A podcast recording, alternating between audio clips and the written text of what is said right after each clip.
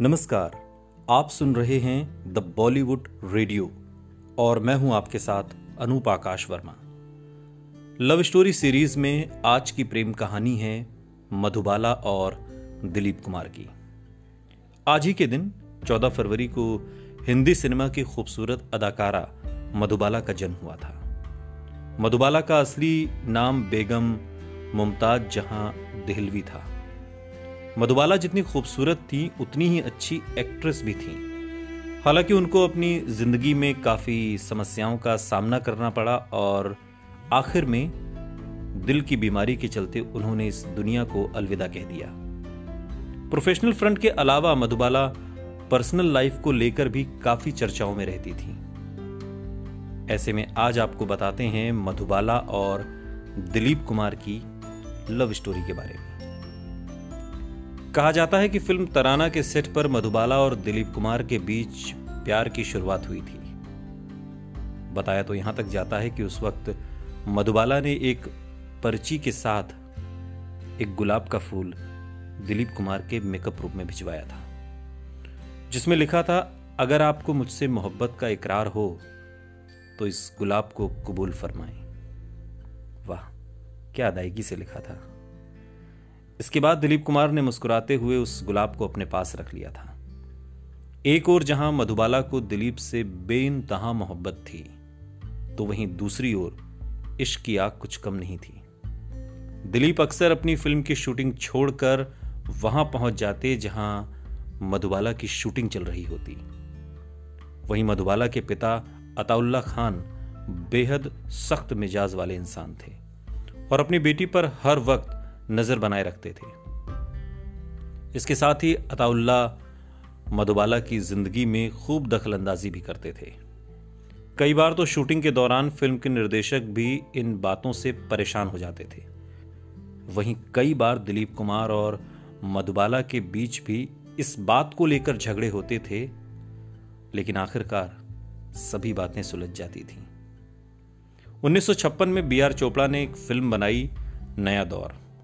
और नया दौर के लिए मधुबाला और दिलीप कुमार को कास्ट किया गया। फ़िल्म की शुरुआती शूटिंग के बाद आउटडोर शूटिंग की बात आई। इस फ़िल्म की अधिकांश शूटिंग असल लोकेशन पर भोपाल के पास बुधनी कस्बे में करीब दो महीने तक चलनी थी। लेकिन इस बात का विरोध मधुबाला के पिता कर रहे थे। वो चाहते थे कि बंबई के ही किसी स्टूडियो में गाँव का सेट लगाकर शूटिंग की जाए।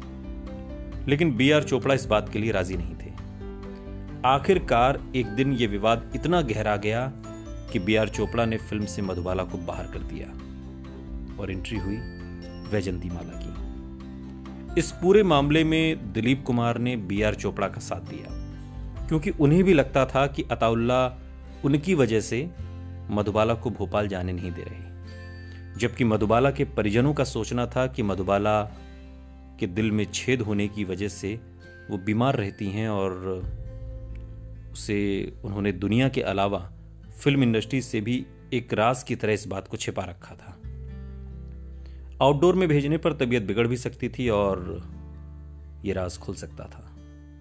नया दौर में मधुबाला की जगह वैजंती माला के नाम का ऐलान बी आर चोपड़ा ने एक अखबारी विज्ञापन के ज़रिए किया।